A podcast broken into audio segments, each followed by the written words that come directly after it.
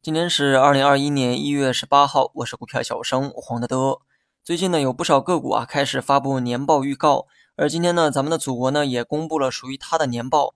在过去的二零二零全年，中国 GDP 突破了一百万亿，这也是首次突破百万亿的大关，可谓是最强年报。二零二零全年呢，GDP 较比去年啊增长了百分之二点三。要知道，去年也是疫情爆发的一年，这个成绩在全球班级里绝对是名列前茅。这也是再次证明了中国经济具有韧性这句话。其实，哪怕中国 GDP 总量成为全世界第一，也没啥意外的，只是时间的问题罢了。毕竟咱们人口众多，算总量当然会有优势。什么时候人均 GDP 能排在前面，才是真正媲美西方列强之时。假如目前咱们和美国的 GDP 总量一致，而人口呢却差了四五倍，人均 GDP 呢自然也是相差四五倍。这意味着咱们的 GDP 总量要多出美国四到五倍，也就是达到四百万亿的时候，人民的这个生活水平、享受的社会福利才有可比性。所以说，咱们国家还有很大的进步空间。想提高人均产量，最好的办法就是搞点利润高、赚钱多、用人少的行业。你猜这是什么行业？当然是科技。现在你明白为何这两年一直在强调科技创新了吧？半导体、芯片等科技是未来经济发展的重中之重。今天呢，虽然涨势不错，但我希望你不要迷恋于这点涨幅。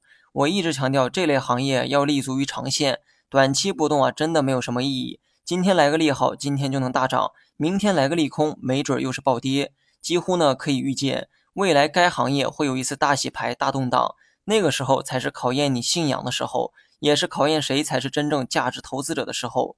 最后呢，说一下这个盘面，宏观层面，央行副行长在新闻发布会上也算是给市场吃了个定心丸，期待与去年一样的宽货币是不太可能了，但人家呢说的也很清楚哈，会以适度货币增长支持经济恢复和高质量发展。言外之意，如果又出什么幺蛾子，不排除会继续放水。